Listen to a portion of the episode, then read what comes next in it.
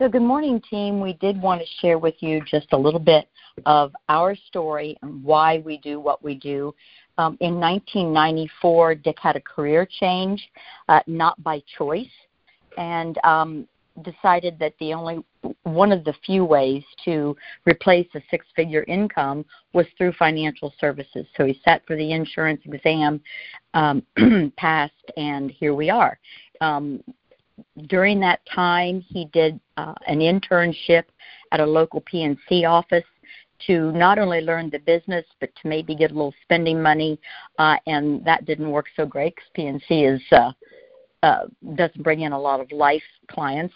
So we cleaned office buildings dentist office doctor's offices for two years. That paid his lead bill and um, he would meet me at night after he'd been out on the road for three or four hours or more and we would clean those offices until two in the morning because had to have those leads had to have clients to see in order to build our business. But fast forward 20 years and four IMOs, and in May of 2017, we landed at Equus. Um, we were pretty happy at our other IMO. We had quite a bit of success. You can all watch our video that is um, posted on the Equus Facebook page we life was good, but we didn't feel appreciated. We didn't feel that we were making a difference, and we felt a little bit used. Let's just say it that way. And when Barry Clarkson started Equus, we knew after the uh, long time relationship we'd had with him that we really wanted to quote end our career with him. And so come to Equus we did. Um, it was a great move. However, when uh, as some of you who have been licensed for a while know, that if you change IMOs and they have pretty much the same carriers as the other company, uh, you can't write business with those carriers for six months. So uh, the business had all been in Dick's name. He, um, of course, had been, you know, none of the companies that were the same could he write business for six months, which obviously wasn't going to work. And so thankfully in 2006, I had gotten my life license.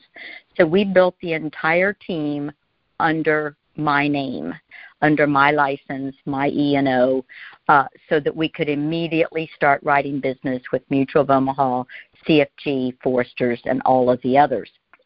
However, you got those few agents like Mr. David Crocker and Marcia Seacrest and a few others who write the Mutual of Omaha accident plan. And when they do, that means that I would get bypassed in the hierarchy because I did not have a health license. And so I pretty much made it a New Year's resolution to say, hey, the time has come. I need to do it. I need to study and pass that health exam. And I was pretty much shaken in my shoes. Uh, you know, it's been a long time since I tested, been even longer since I've been out of school. And I'd always heard that it was very hard. And guys, it was. They weren't lying. It was very hard. But oh, two weeks ago tomorrow, uh, Dick drove me to Richmond, and contrary to how I felt when I clicked the finish button, I was sure I had failed, but thankfully she handed me the pass paper, and I now have my health license in the state of Virginia, which makes me very happy. And um, not to mention the fact that I could go into a client's home and write that same awesome Mutual of Omaha uh, accident plan to protect uh, a family. So we just wanted to share that with you. I know several of you have asked at, at conference why the business was in my name. Uh, you know, I'm just your manager. Dick is your leader. And, you know, I've uh, never been out in the field writing business. Uh, hope I don't have to, um, although I would if it was necessary and am fully licensed to do it.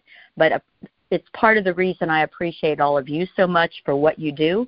And um, if anybody has any comments or questions, reach out to us afterwards. Dick, I know you have a lot to share this morning about the importance of calling from the home.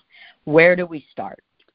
Well, uh, the reason for having to call from home, I, and I asked the agent permission to use this. Uh, a couple of weeks ago, I wanted to do this last week, and we just ran out of time. But I had an agent who didn't call me from the home, and uh, so I knew when the appointment was. And shortly thereafter, I called and I says, "Well, why didn't you call?" And and I quote, "Well, they had a quote from USAA. It was half of what I was quoting, so I knew there was no sale there." And of course, I gasped and um, you know what's funny, Dick? I gasped too, because how many times have you taken that very comment and turned it around?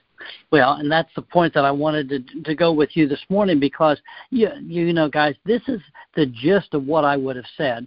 Now, I noticed you noticed a post, and or hope you noticed a post in GroupMe where Marcia called me yesterday, and the client had twenty thousand dollars for the coverage but we were able to add 5000 to it. And what had happened is she had explained to the client what was important and what we were trying to help them accomplish. Not what we were trying to accomplish, what we were helping them to, to try to accomplish. And uh, she was able to add $5,000 to what they had. Not a big premium, but guys, it's better than a sharp stick in the eye.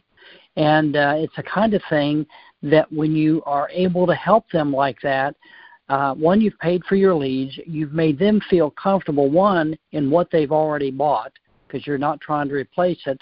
They like that, and then you were able to add and better take care of the family. That would not have happened, I don't think. Well, I know it wouldn't have, because Marcia made the comment. It was nice to have someone verify and validate what I had said. They heard it from a second person and a person in authority. Now, you know, when you bring us on the phone, and incidentally, I do want to bring that up. When you're in the home, text us 911 and then about 30 to 60 seconds later, call us. And the reason that's so important, if I'm checking out of the grocery store, I'm doing something in a project, I get a call, sometimes I may not answer it right away because I'm thinking they're just calling to check in, not realizing they're in the home. So it's very important that you do that. That's the protocol to use to make sure that we, because I mean, I'll step out of a line. I've stepped out of security line at the airport before to take a 911 call. Uh, so that's important. But back to the USAA situation. Um, for those of you that are new and don't know, you know, different companies underwrite things differently. And our simplified issue products guys are phenomenal when it comes to underwriting. And what most agents don't realize, and, and I had this conversation with a new agent yesterday, some of our agents are purist. I have got to get the best product and the cheapest price for my client. That's what I have to do. Well, let me ask you something. If you give them the best price but it's declined, have you helped your client? No, because many times that client now is in the MIB system, and it's going to be difficult, if not impossible, for them to get insurance. So cheapest is not always the best. The policy you have the highest probability of getting issued is the best, and and that's a mindset change. And and I can't teach it. You can hear it a dozen times. You can hear it a hundred times. You're not going to change your mind until you have to face that wife and tell her, I'm sorry, if your husband dies tomorrow, you're going to lose a house because I tried to get him the cheapest price. And it, it's my fault. Now, the agent's never going to say it's my fault because they're not going to accept responsibility for that, but the reality of it, it is. Now, USAA is a great company, but they are extremely difficult in the underwriting process. Now, if you're under 40, not so much. But over 40 USAA guys is in the top three of difficulty in getting policies issued. Uh, AXA and the Hartford are two that are worse. There's a couple more in there that are right neck and neck with them. But understanding that, you know, um, I can't tell you how many times that I knew the person was retired military. And see, I kind of think the way they think because I've been doing it so long, I know how they think. And uh, I'll tell people in the process, I said, now, if if I'm getting resistance and they're not say, well, we got to think about it. We're going to check with this. You know, I know what they're doing. They've either got a quote from USAA or they're going to get one. So I would say, you know, if you decide not to buy from me, let me give you five companies not to go with. And I always put USAA in the middle. I'll say AXA, the Hartford, USAA, Minnesota Mutual, and Erie. All of them are great companies, but they're brutal in underwriting.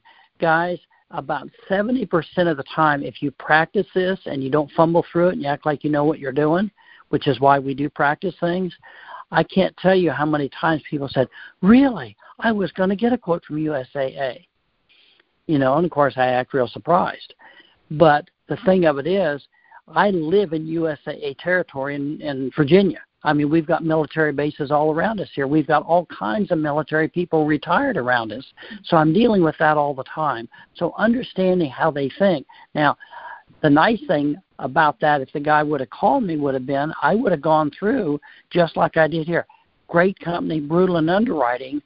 Uh, but once they stick you with a needle, whatever they find is broadcast to every life insurance company in the nation. Now we can do that we can stick you with a needle just like USAA does, but the only companies we use for that, where we do blood work, if a person's convinced they want to save a few dollars, are companies that are much, much, much more relaxed in their underwriting process.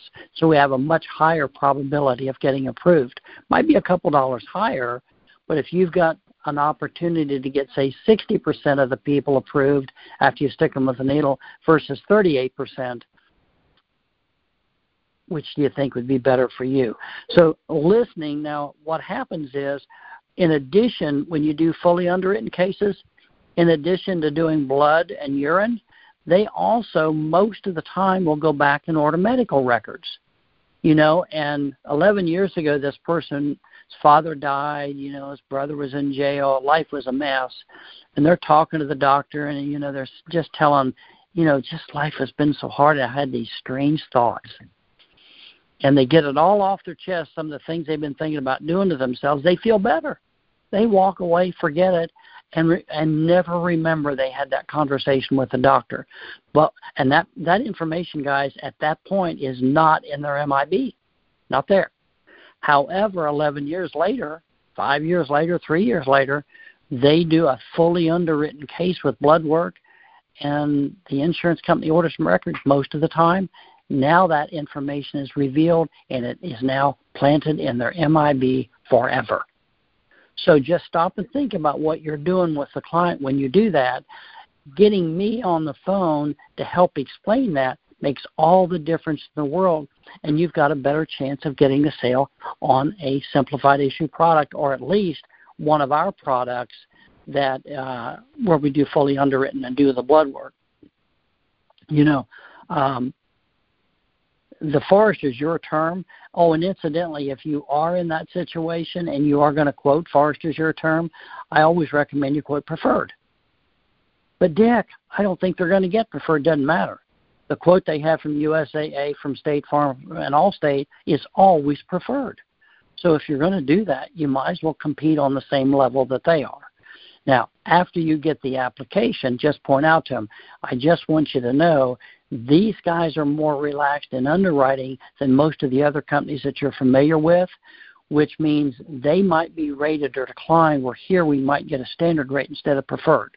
But at least you won't get a decline more than likely. Right, and that's probably going to be once a year. Yeah. Yeah. So, but we're just trying to point out how we play the game. You know, now um, the foreclosure protection feature that comes with our product here, that's another thing you know, if I'm talking to one of your people in the home and I'm going to start ask or not start, I'm going to ask them questions along the line of if they're thinking about USAA or State Farm or Allstate, uh, I'm going to bring up the question. I say, let me ask you something. When you get this coverage, is foreclosure protection important to you? And hopefully they're going to look a, a little bit surprised because they don't know what that term means. Well, say five years from now you're diagnosed with stage three cancer. You can't work for six months to a year uh, because of your chemo and your treatment. How would you make your mortgage payment if you went six months to 12 months without making, uh, getting a paycheck? Who would pay the light bill? How are you going to buy groceries? Would that be important to you to have included in your plan? And what am I doing? I'm describing what foreclosure protection is. I'm not telling them it's living benefits. Living benefits are what they are, but it doesn't matter what they are. What they do is what matters to the client. And the other thing of it is, if they are going to go to State Farm, Allstate, or Prudential, or or um, and, uh, USAA, I want them asking the USAA rep, do you have foreclosure protection on your policy? No, we don't have that. I don't know if they have living benefits. I'm fairly confident they don't, but I'm not taking a chance on it. So these are some of the ways that we can um, close a sale when you're in the house if you will call and talk to us. And um, but I wanted to go over a, a couple of things here too. We're going to talk about a young couple in just a minute. Um, I had a lot of calls this past weekend about type two diabetes with insulin, and um, the, all the companies look at type 2 diabetes with insulin as type 1, except GPM. Now, if they have neuropathy, GPM is going to be a decline too. But if you've got somebody that's a type 2 diabetic and they're on uh, uh, an insulin and their A1C, if it's between 7 and 8, you've got a pretty good chance of getting that issued. They're not too concerned as long as it's below 8. But if it's below seven, you've got a really good chance of getting that thing issued because it shows that they're well controlled and they're conscious of what they're doing. However, if they're on gabapentin for neuropathy, then it's going to be a decline. So once you find that out, now we we automatically start off on a different track. We're not going to try to get them a term product. Now, if they're on gabapentin for back pain, and the majority of the cases I hear with gabapentin, it's usually neuropathy. But find out if they're on gabapentin, find out what it's used for. Because if it's used for back pain, and they're on uh, gabapentin with uh, GPM, they will take that in many cases on a classic one or a classic two. So you've got a chance of getting that issued. Um, if they're on depression medications, you know, and um, and it's mild, they're still working, you've got a pretty good chance of getting that placed with GPM as well. So these are things that are important for you to know in getting some of your business placed. Now, talking about calling times, you know, that's a, a question that's come up a few times in the last week or so. And guys, we don't call when it's convenient for us. We don't run appointments when it's convenient for us. I have had a number of you, when you're setting your appointments, you say, I work when you don't. That is such a great line. And if somebody's putting you off, well, I don't have time, you know, I don't get home. Well, I can see at 11 o'clock at night. Suddenly now they have an 8 o'clock open up because the last thing they want to do is see you at 11 o'clock at night. Or, you know, at 6.30 on Saturday morning. Well, I can see at 6.30 on Saturday morning. Suddenly a 9, 9 or 10 o'clock appointment will open up for you. Now, when do you call? Well, you call when people are home. You know, um, that's the reason you hear on all the calls talking about calling from 8:30 on Saturday morning until until when? Until you have the number of appointments you've got you got set. You know, you go through your list, you double dial them. When you get through them, the ones that you didn't set an appointment with, turn the list back over and go back through it again. That's why it's so important to have adequate uh, number of leads to call, which is why when we first start off, we have a number of B and C leads that we work because they're less expensive and it gives you the opportunity to have more people to call. There's usually two or three phone numbers on there so that you can double and triple dial all three of them. You might end up with eight or nine dials on one lead three times on Saturday because you called them at 8:30, 10:30, and 1 o'clock before you finally got somebody to answer. So that's why that's important. Now, the second part of that, and this is what I got out of Kobe Bryant's article this morning that Robert sent to us. Kobe Bryant lost four games uh, doing the last shot when he first started his career. And when the fourth game happened that he lost, he got back from the game, went to the local high school gym, and shot and shot and practiced and practiced shooting over and over and over again so that his skill set went up. And it's the same way here. You know, when we have been out and haven't made the sale, that's why we want you counseling with us afterwards to find out what went wrong. What could we have said, said different? Maybe we've got the sequence of what we're saying reversed, and we're saying the wrong thing at the wrong time rather than the right thing at the right time.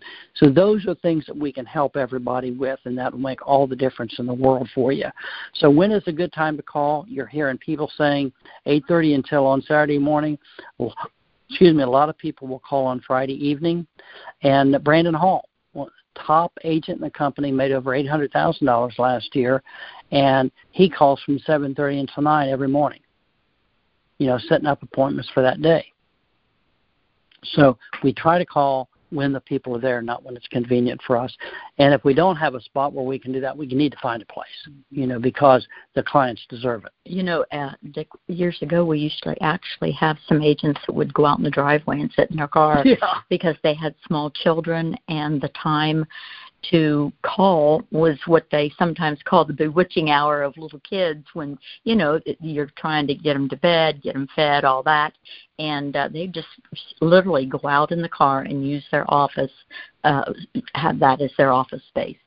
Well i can remember running appointments and taking my leads with me. Absolutely. and there was one night they had uh, the whole interstate was shut down 124 car pile up on the on i-95 coming south from dc you couldn't get anywhere.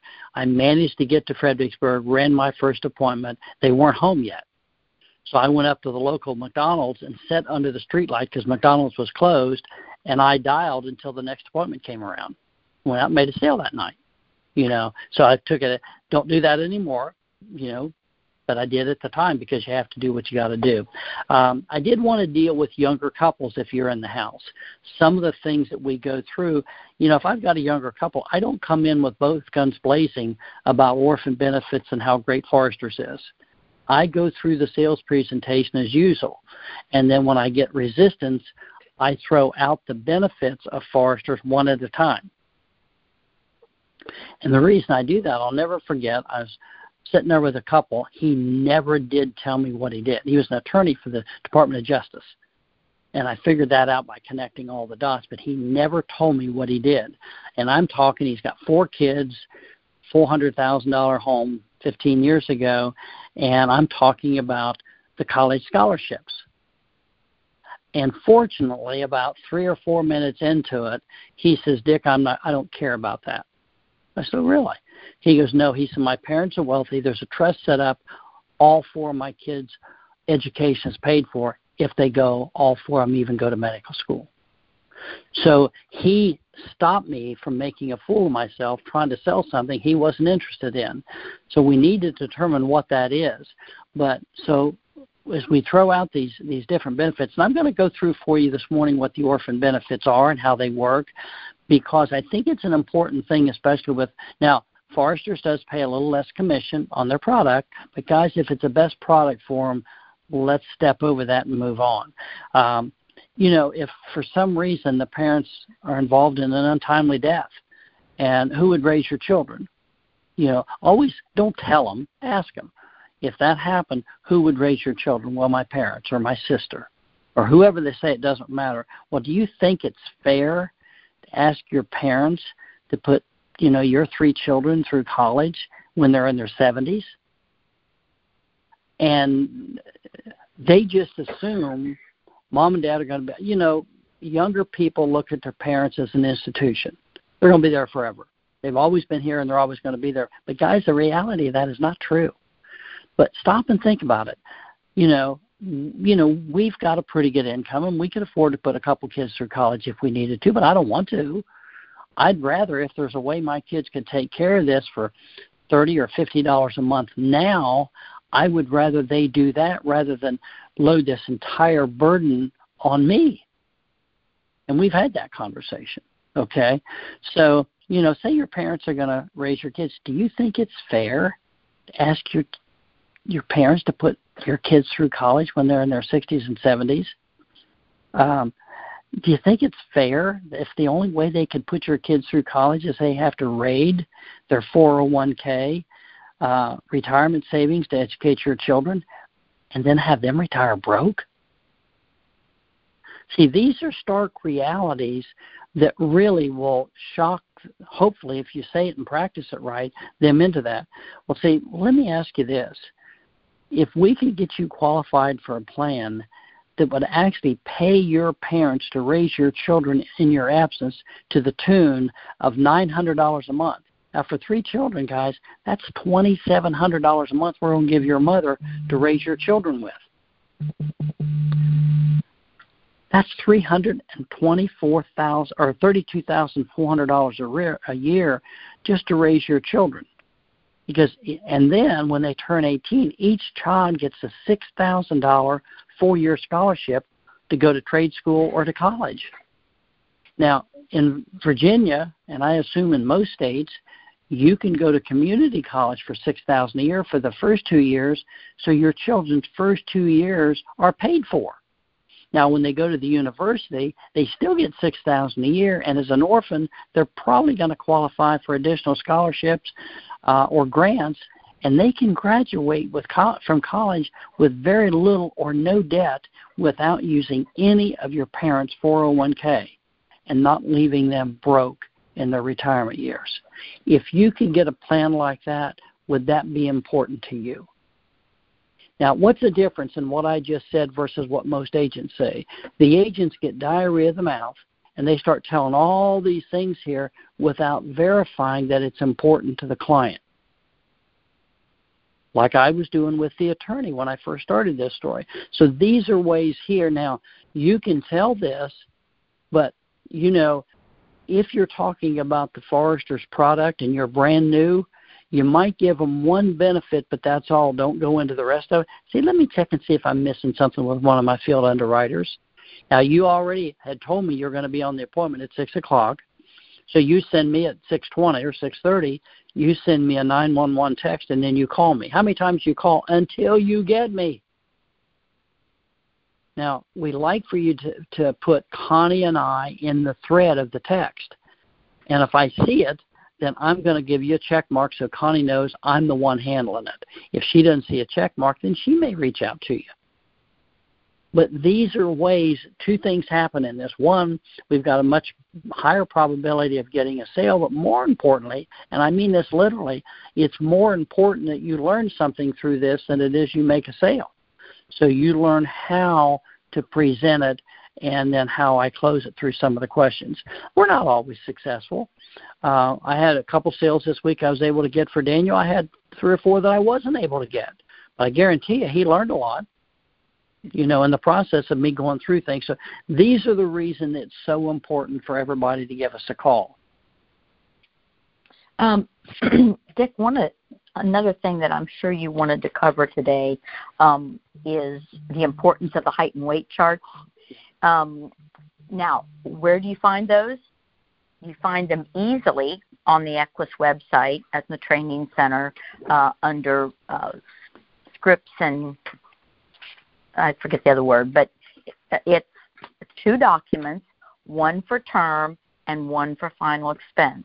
And as most of you on this call know, we ask you to print those double sided because they're very long and have those in plastic sleeves um, at your fingertips. And David Crocker showed you last week in GroupMe how he has that in his bag.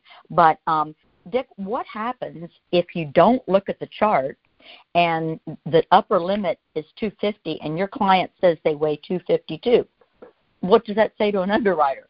It says the agent uh, they says you're not very, you're careless because you're not paying attention to what's important here, and it's going to be an automatic decline. Mm-hmm. Goes into their system as a decline. Now every time they buy insurance, they have to explain, yes, I've been declined once, rather than doing a really good job on the field underwriting side, looking at see the height and weight chart. I have just the chart in my pitch book with me, so when I'm setting or uh, figuring a quote, that's the first place I go.